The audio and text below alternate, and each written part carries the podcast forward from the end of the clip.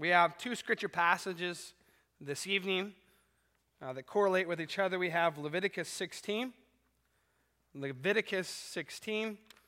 And Leviticus 16 is the information or the instructions uh, concerning how to do the Day of Atonement, Yom Kippur, in the Israel's church calendar, worship calendar. Leviticus 16. And now the reading of God's word. The Lord spoke to Moses after the death of the two sons of Aaron who died when they approached the Lord. The Lord said to Moses, Tell your brother Aaron not to come whenever he chooses into the most holy place behind the curtain, in front of the atonement cover on the ark, or else he will die, because I appear in the cloud over the atonement cover. This is how Aaron is to enter the sanctuary area with a young bull for a sin offering and a ram for a burnt offering. He's to put on the sacred linen tunic with linen undergarments next to his body He's to tie the linen sash around him and put on the linen turban. These are sacred garments, so he must bathe himself with water before he puts them on. From the Israelite community, he is to take two male goats for a sin offering and a ram for a burnt offering. Aaron is to offer the bull for his own sin offering to make atonement for himself and his household. Then he is to take the two goats and present them before the Lord at the entrance to the tent of meeting. He's to cast lots for the two goats one lot for the Lord and the other for the scapegoat. Aaron shall bring the, goat whose lot falls to the Lord and sacrifice it for a sin offering. But the goat chosen by Lot as the scapegoat shall be presented alive before the Lord to be used for making atonement by sending it into the desert as a scapegoat. Aaron shall bring the bull for his own sin offering to make atonement for himself and his household, and he is to slaughter the bull for his own sin offering. He's to take a censer full of burning coals from the altar before the Lord and two handfuls of finely ground fragrant incense and take them behind the curtain. He's to put the incense on the fire before the Lord, and the smoke of the incense will conceal the atonement cover above the testimony so that he will not die.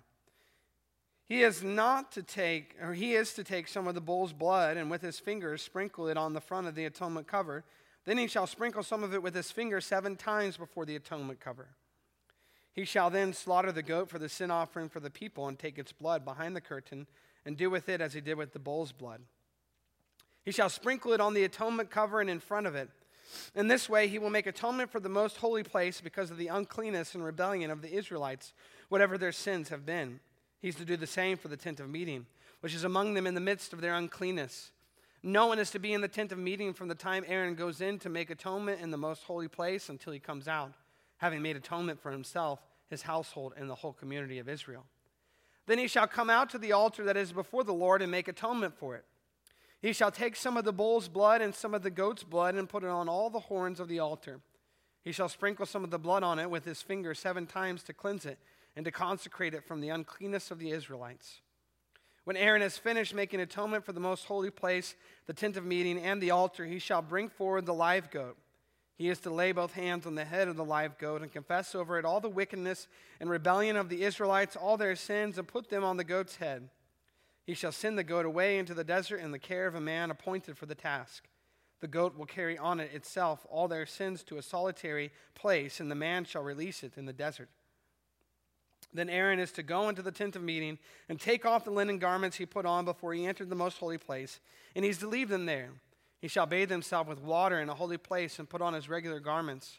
Then he shall come out and sacrifice the burnt offering for himself and the burnt offering for the people to make atonement for himself and for the people. He shall also burn the fat of the sin offering on the altar. The man who releases the goat as a scapegoat must wash his clothes and bathe himself with water. Afterward, he may come into the camp. The bull and the goat for the sin offering, whose blood was brought into the most holy place to make atonement, must be taken outside the camp. Their hides, flesh, and offal are to be burned up. The man who burns them must wash his clothes and bathe himself with water. Afterward, he may come into the camp. This is to be a lasting ordinance for you. On the tenth day of the seventh month, you must deny yourselves and not do any work, whether native born or an alien living among you, because on this day atonement will be made for you to cleanse you. Then, before the Lord, you will be clean from all your sins. It is a Sabbath of rest, and you must deny yourselves. It is a lasting ordinance. The priest who is anointed and ordained to succeed his father as high priest is to make atonement. He's to put on the sacred linen garments and make atonement for the most holy place, for the tent of meeting and the altar, and for the priests and all the people of the community. This is to be a lasting ordinance for you. Atonement is to be made once a year for all the sins of the Israelites. And it was done as the Lord commanded Moses. I know that's a long reading, but I hope that since we read Leviticus 16 and the, uh, the ordinance concerning the Day of Atonement, I hope that Hebrews chapter 10, our New Testament reading, Hebrews chapter 10, verse 1 through 18, will be enlightened to us and for us. We may understand it better. So, Hebrews chapter 10, verse 1 through 18. The law is only a shadow of the good things that are coming, not the realities themselves. For this reason, it can never, by the same sacrifices repeated endlessly year after year, make perfect those who draw near to worship. If it could, would they not have stopped being offered? For the worshippers would have been clean, cleansed once for all and would no longer have felt guilty for their sins. But those sacrifices are an annual reminder of sins because it is impossible for the blood of bulls and goats to take away sins. Therefore, when Christ came into the world, he said, Sacrifice and offering you did not desire, but a body you prepared for me. With burnt offerings and sin offerings you were not pleased. Then I said, Here I am.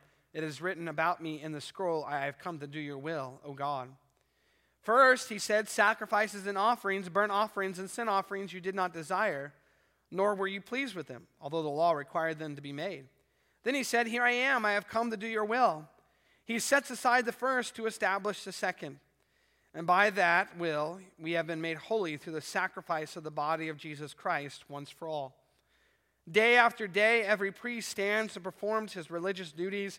Again and again, he offers the same sacrifices which can never take away sins. But when this priest, had offered for all time one sacrifice for sins, he sat down at the right hand of God.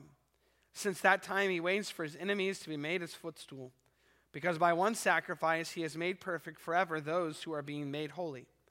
The Holy Spirit also testifies to us about this. First, he says, This is the covenant I will make with them. After that time, says the Lord, I will put my laws in their hearts and I will write them on their minds. And then he adds, Their sins and lawless acts I will remember no more. And where these have been forgiven, there is no longer any sacrifice for sin. And thus far, the reading of God's holy word, may He bless it to the hands, hearts, and minds of His people. We're also going to be looking at Lord's Day 29 and 30. Lord's Day 29 and 30 of the Heidelberg Catechism. Continuing our conversation, discussion about the Lord's Supper. Are the bread and wine changed into the real body and blood of Christ? The answer is no. Just as the water of baptism is not changed into Christ's blood and does not itself wash away sins, but is simply God's sign and assurance, so too the bread of the Lord's Supper is not changed into the actual body of Christ, even though it is called the body of Christ, in keeping with the nature and language of sacraments. Question 79 Why then does Christ call the bread his body and the cup his blood? or the new covenant in his blood? Paul uses the words of participation in Christ's body and blood. The answer Christ is, has good reason for these words. He wants to teach us that as bread and wine nourish our temporal life, so too his crucified body and poured out blood truly nourish our souls for eternal life. But more important, he wants to assure us by this visible sign and pledge that we, through the Holy Spirit's work, share in his true body and blood as surely as our mouths receive these holy signs in his remembrance, and that all of his suffering and obedience are as definitely ours as if we personally had suffered and paid for our sins. Lord's Day 30. Question 80. How does the Lord's Supper differ from the Roman Catholic Mass? The answer the Lord's Supper declares to us that our sins have been completely forgiven through the one sacrifice of Jesus Christ, which he himself finished on the cross once for all. It also declares to us that the Holy Spirit grafts us into Christ, who with his very body is now in heaven at the right hand of the Father, where he wants us to worship him. But the Mass teaches that the living and the dead do not have their sins forgiven through the suffering of Christ unless Christ is still offered for them daily by the priests. It also teaches that Christ is bodily present in the form of bread and wine, where Christ is therefore to be worshiped. Thus, the Mass is basically nothing but a denial of the one sacrifice and suffering of Jesus Christ and a condemnable idolatry. Question 81 Who are to come to the Lord's table? The answer those who are displeased with themselves because of their sins, but who nevertheless trust that their sins are pardoned and that their continuing weakness is covered by the suffering and death of Christ, and who also desire more and more to strengthen their faith and to lead a better life. Hypocrites and those who are unrepentant, however, eat and drink judgment on themselves. Question 82. Are those to be admitted to the Lord's Supper who show by what they say and do that they are unbelieving and ungodly? Answer no. That would dishonor God's covenant and bring down God's anger upon the entire congregation. Therefore, according to the instruction of Christ and his apostles, the Christian church is duty bound to exclude such people by the official use of the keys of the kingdom until they reform their lives. Well, that's the teaching of the catechism. Give me just one second to blow my nose, okay?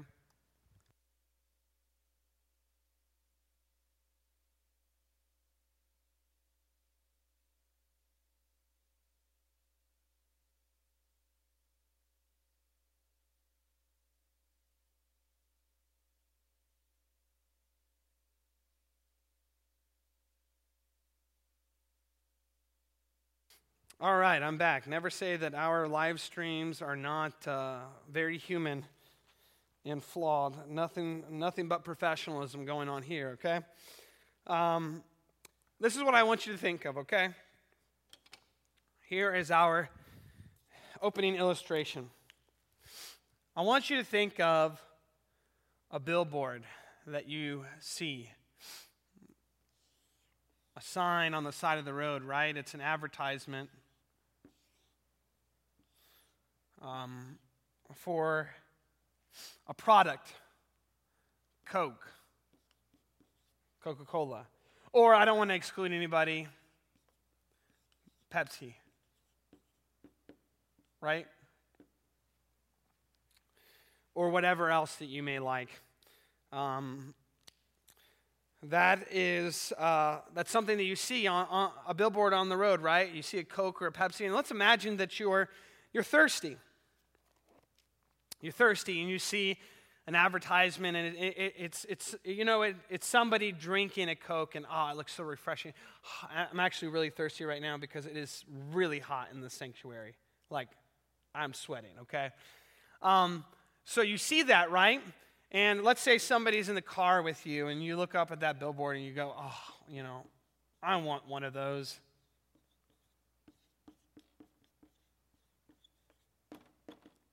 I want one of those. Now here's what I here's what I want to ask you.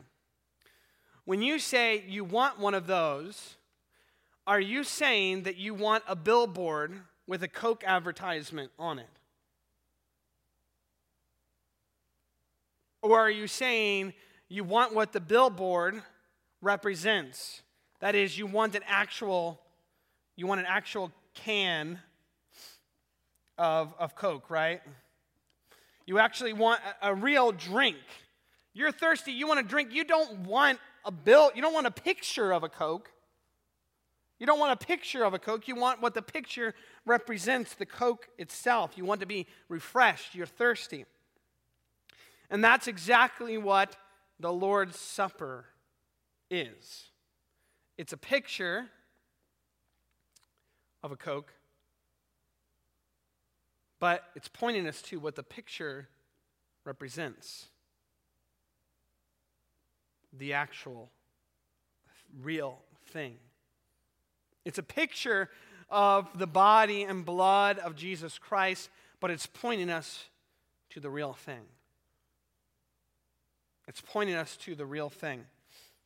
And that's why I named our sermon tonight the spiritual presence of Christ. Christ is spiritually present in his supper. Christ is spiritually present in the supper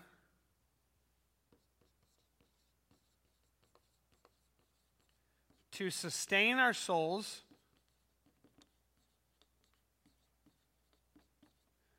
and unite us to his body. Christ is spiritually present in the supper to sustain our souls and unite us to his body. I know that's a lot, but it's exactly what the catechism is telling us. And so I'm trying to get that across to you, okay? We're going to be talking about the nature of the spiritual presence. We're going to be talking about the benefits of the spiritual presence. And we're going to be talking lastly about the partakers. Partakers of the spiritual presence. Uh, who, should part, who should partake of Christ's spiritual presence in the supper? Let's start with the nature, right? Question and answer 78 says are the, bu- are the bread and wine changed into the real body and blood of Christ? And the answer to that question is no. Just as the water of baptism is not changed into Christ's blood and does not itself wash away sins, but is simply God's sign and assurance, the picture of baptism is pointing us to the reality of what Christ has done for us on the cross, right? Pointing us to the real thing. So, too, the bread of the Lord's Supper is not changed to the actual body of Christ, even though it is called the body of Christ, in keeping with the nature and language of sacraments. So, the nature and language of the sacraments is a term that the, that the Catechism uses.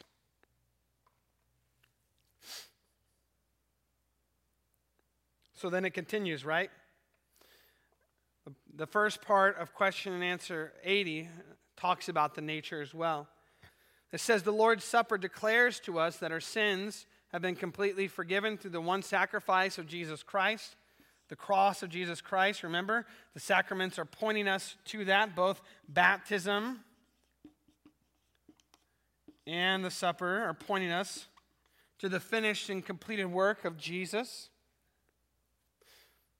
which he himself finished on the cross once for all. It also declares to us that through that finished and complete work, we are people who have been given the Holy Spirit, right?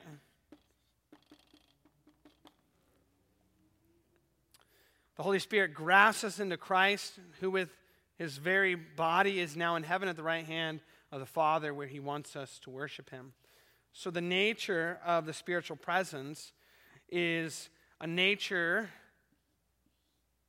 that is described for us as a picture, a living picture in the bread, in the cup, that point to the living Jesus. That by faith, we partake of the bread and are sustained in our souls. And by faith, we become more united to his body. That's also his actual body in heaven, but it also is representative of the communal nature of the supper. That is, that we are united more to one another because we make up the body of Christ. Um, Leviticus 16 talks about the Day of Atonement, right? And if you remember one thing and that long reading that we had about the Day of Atonement, something that was repeated over and over again was that this is only supposed to be once a year, it's a special occasion, and that Aaron had to go through this strenuous process of, of making sacrifice first for himself because he's a sinner. He couldn't, he couldn't, um, he couldn't bring the sacrifice without first cleansing himself. He had to wash before he could put on these uh, particular clothes. He had to then make sacrifice for himself and his family before he could enter into the holy place to make a sacrifice. And you move forward to Hebrews chapter 10, and you find that Christ has completed what these signs, what these types, what these shadows were pointing to. His is a once for all sacrifice. And so, what we're doing in the Lord's Supper is not representing the sacrifice of Jesus Christ over and over again because that was a once for all. But what we are doing is we are by faith becoming to uh, coming to realize more and more deeply the work that Christ is doing in us through that once for all sacrifice in the Holy Spirit. So, what about the benefits? Let's look at number two the benefits.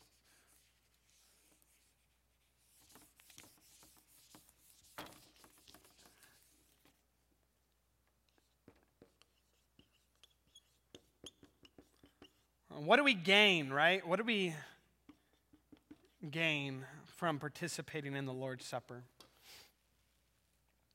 Question 79 says, Why then does Christ call the bread his body and the cup his blood, or the new covenant in his blood? Christ has good reason for these words. He wants to teach us that as bread and wine nourish our temporal life. So um, we eat food. I'm assuming most of us do this um, to sustain, right, our lives, um, to give us energy, um, to provide nutrition. We eat bread and we drink to nourish our temporal life so too Christ's crucified body and blood do all these things for us.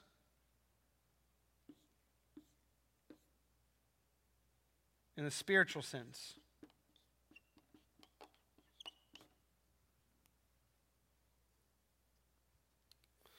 Um, when I think about the Lord's Supper, I often think about that scene in uh, Hook.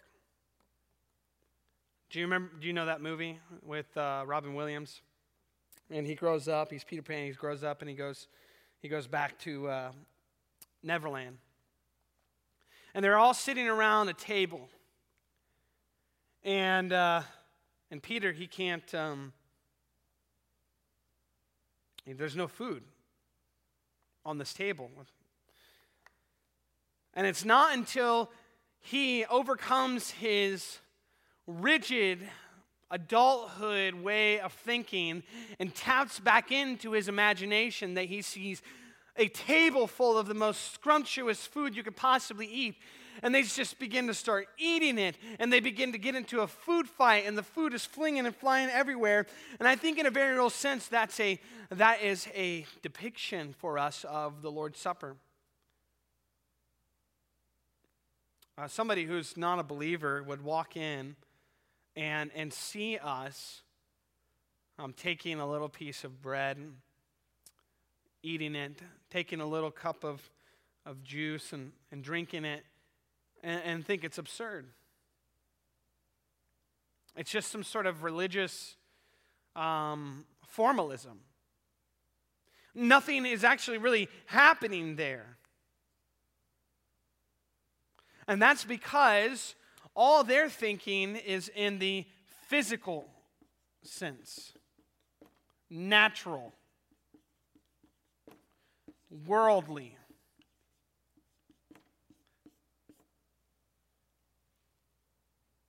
But if God were to redeem that person, unite them to Jesus Christ, his Son, so that they become recipients of the perfect once for all sacrifice of Jesus Christ, and then they become recipients of the Holy Spirit who's now indwelling them, that by faith they would see spiritually that what is happening in the Lord's Supper is not some sort of dead formalism, but is actually a meal that is spiritually sustaining our souls and uniting us to Jesus Christ, that there is actually something happening in the Lord's Supper. They would go from seeing just the picture of the Coke, right, to actually having the Coke. To what the picture actually represents.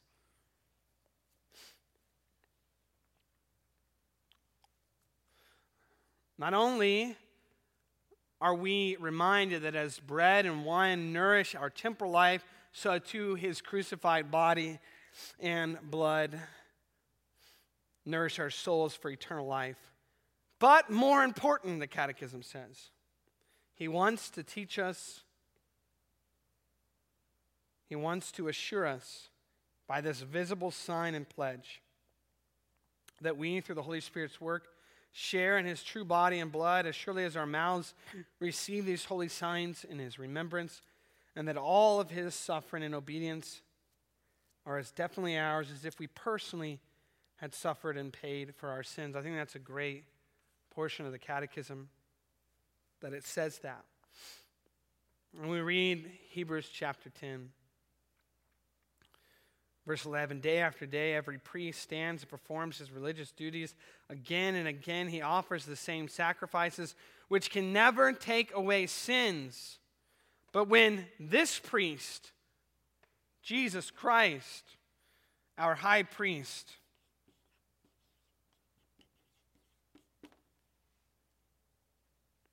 had offered for all time one sacrifice for sins, his own body he sat down at the right hand of God, poured out the Holy Spirit. Since that time, he waits for his enemies to be made his footstool, because by one sacrifice he has made perfect forever those who are being made holy. And we participate, when we participate in the Lord's Supper, we are being shown visibly that we are benefits, that we benefit, that we have, that we are recipients of all the benefits of Christ. That we are those that the law has been written on our hearts and our minds, and our sins and lawless acts have been remembered no more. And where these have been forgiven, where all sins and lawless acts have been forgiven, there's no longer any sacrifice for sin. There's been one final sacrifice for sin. And our participation in the Lord's Supper is a picture to us that, according to the Heidelberg Catechism, teaches us that we are sustained in our souls and also assures us, and by a visible sign and pledge, that we share in his body and blood, and that all of his suffering and obedience are definitely ours as if we personally had suffered and paid for our sins. The Lord's Supper is not just a picture of a Coke. The Lord's Supper is pointing us to the Coke. If this is the bread and wine.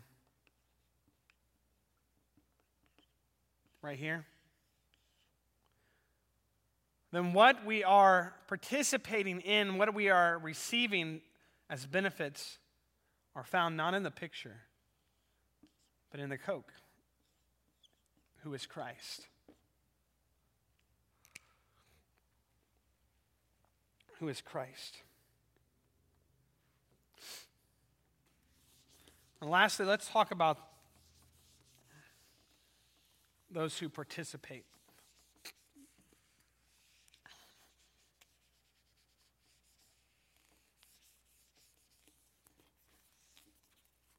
Point three the partakers in the Lord's Supper. The last two questions of Lord's Day 30 deal with this matter, and it's important for us to consider. Um, is anyone, is anyone without any qualifications able to come to the Lord's Supper?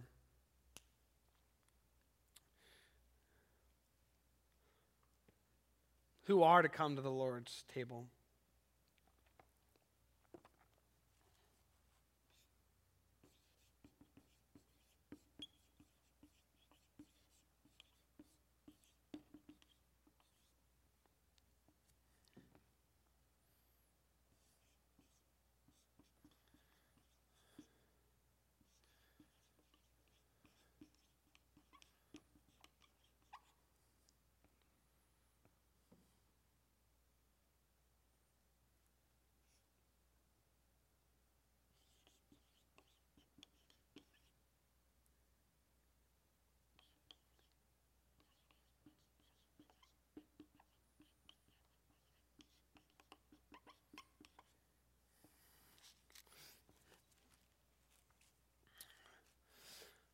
These two things mentioned here in question answer 81 those who are displeased with their sins, but nevertheless trust their sins have been forgiven or pardoned, and that their continuing weakness is covered by the suffering and death of Christ, and those who desire more and more to strengthen their faith and to lead to a better life can be wrapped up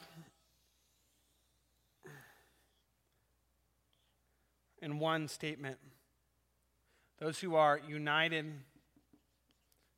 to Christ by true faith.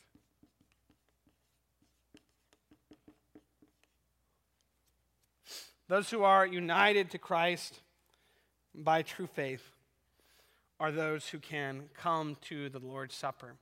And it's important to emphasize that because as we get into the conversation about those who shouldn't, which the Catechism mentions hypocrites and unrepentant.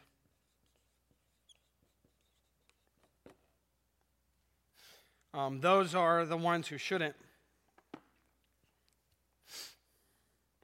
And then it'll go on and describe who those are, what that means.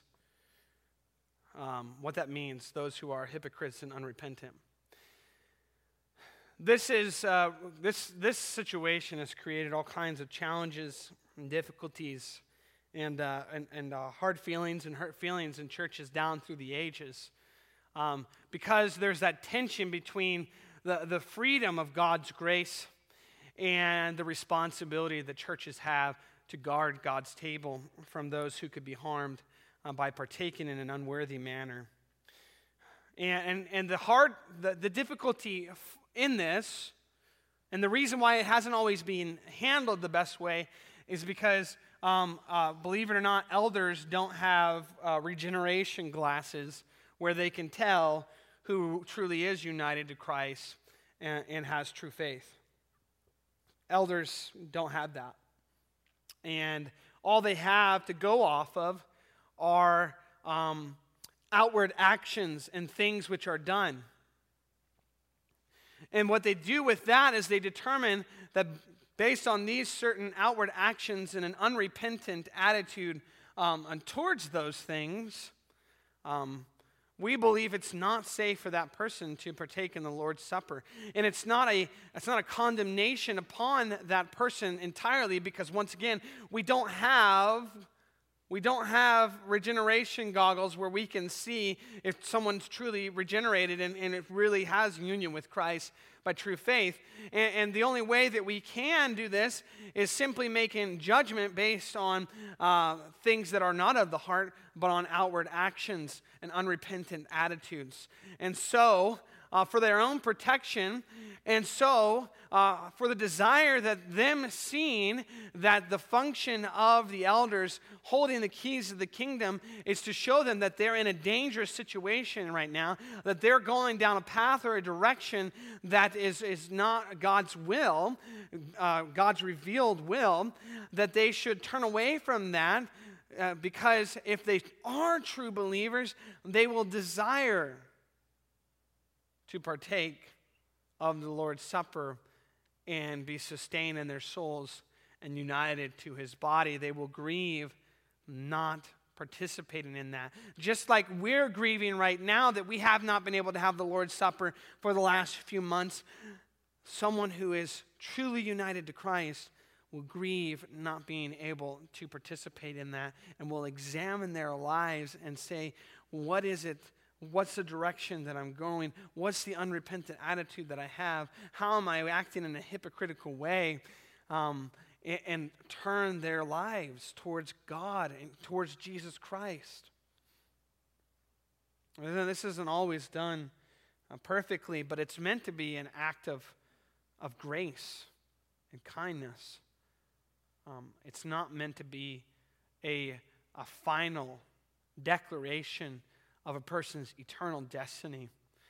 Uh, and what's so happened often in our day and age is that this sort of practice, which God has instituted, a, a guarding of the Lord's table, um, which is to call unrepentant sinners back to Jesus Christ, back to a place where their heart can be softened, back to the place where they can live inside the, the will of God, God's revealed will for their lives, and to turn away from sins that are leading towards a dangerous path of death and destruction. Um, doesn't happen because it's easier for somebody to just simply just leave a church and go down the road to another church and never have to face um, the, the difficulty and the pain and the hurt of, of working through that, working through that process. Those to be admitted to the Lord's Supper who show by what they say and do that they are unbelieving and ungodly. No, that would dishonor God's covenant and bring down God's anger upon the entire congregation. Um, the statement there is being made because in 1 Corinthians 11, when people were participating in the Lord's Supper in an unworthy manner, the, a sickness broke out in the church and people died. And Paul said that that was the judgment of God upon them for uh, participating in the Lord's Supper in an unworthy manner. Therefore, according to the instruction of Christ and his apostles, the Christian church is duty bound to exclude such people by the official use of the keys of the kingdom until they reform their lives. Now, this has been abused because people have used this power to put out those that they simply dislike or, um, or don't care for. But the determination, which is done by proving that people are unbelieving and ungodly is only supposed to be done according to God's word. You can't bar someone from the Lord's Supper because you're mad at them. You don't like them. But you can bar someone from the Lord's Supper if they are living in a fashion, a life, a style, not simply we're all sinners, not simply a one off sin, but a lifestyle, a re- repetition of sinful character and sinful attitudes and sinful actions that express to the, the leaders, the, the elders of the congregation, that you're living after repeated warnings, after repeated pleadings, after repeated um, uh, uh, opportunities of interaction and care and counseling and a desire to, to see what is um, best for you done and a, and, a, and a call for you to turn away over and over again. At the end of the line, the last final straw, one of the things that you do before you do your final thing of excommunication is that you, you bar someone from the Lord's Supper as an expression of care for them their own safety. And as a desire that that would shock them out of their stupor, out of their um, believing that this is something that's okay, or not caring about what they're doing in the way that it's harming others, and the way that it's, it's not supposed to be done, it's not supposed to happen.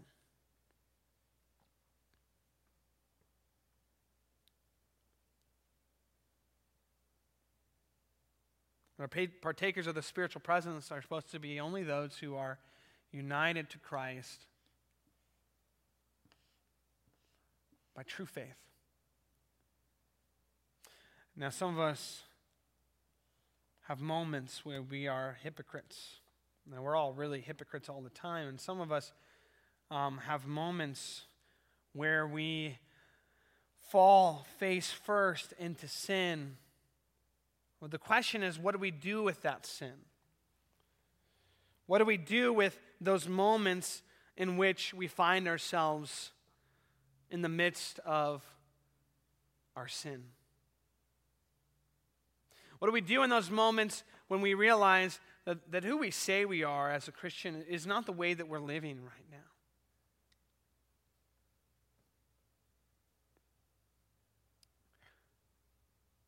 Are we displeased with the sins that we have?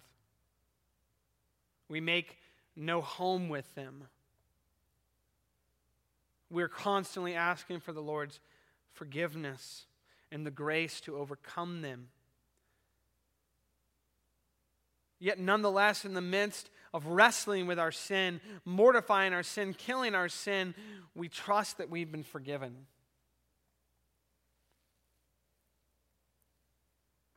And that our continuing weakness is covered by the suffering and death of Christ. And even though we continue to fight against our sins and we're displeased with them, we desire to grow more and more in our faith and lead a better life.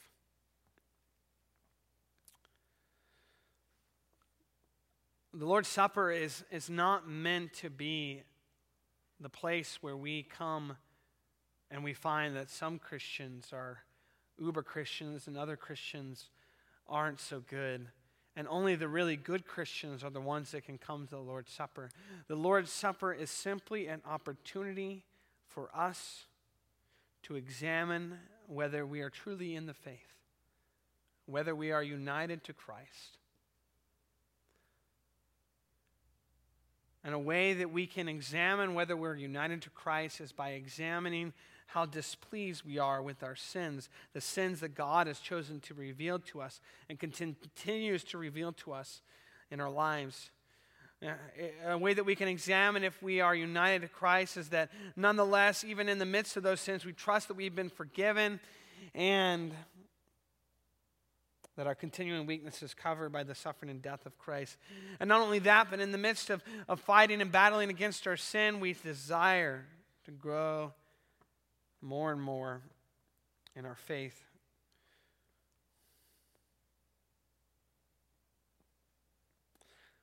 The Lord's Supper is simply an opportunity for us to turn our eyes to Christ and ask ourselves the question on do we trust that his completed work on the cross has not only forgiven us of our sins, but redeemed us to a new life. That we now have the freedom to pursue in the grace of God.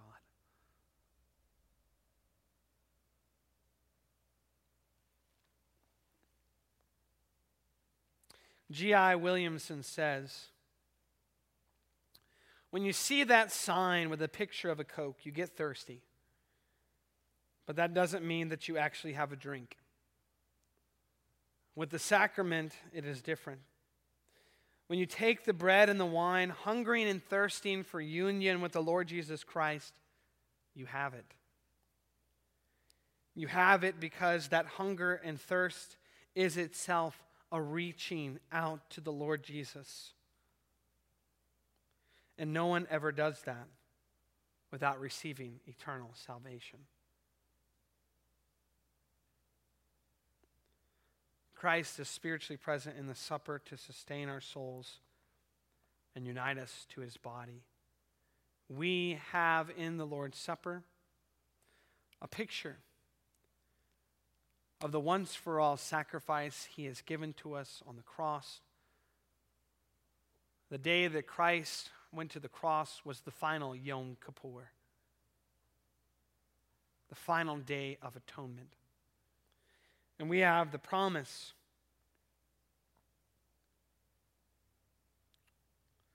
that when, the, when this priest had offered for all time one sacrifice for sins, he sat down at the right hand of God. Because by one sacrifice, he's made perfect forever those who are being made holy. And what's pictured for us in that supper is that one sacrifice. And by faith, when we partake of the Lord's Supper,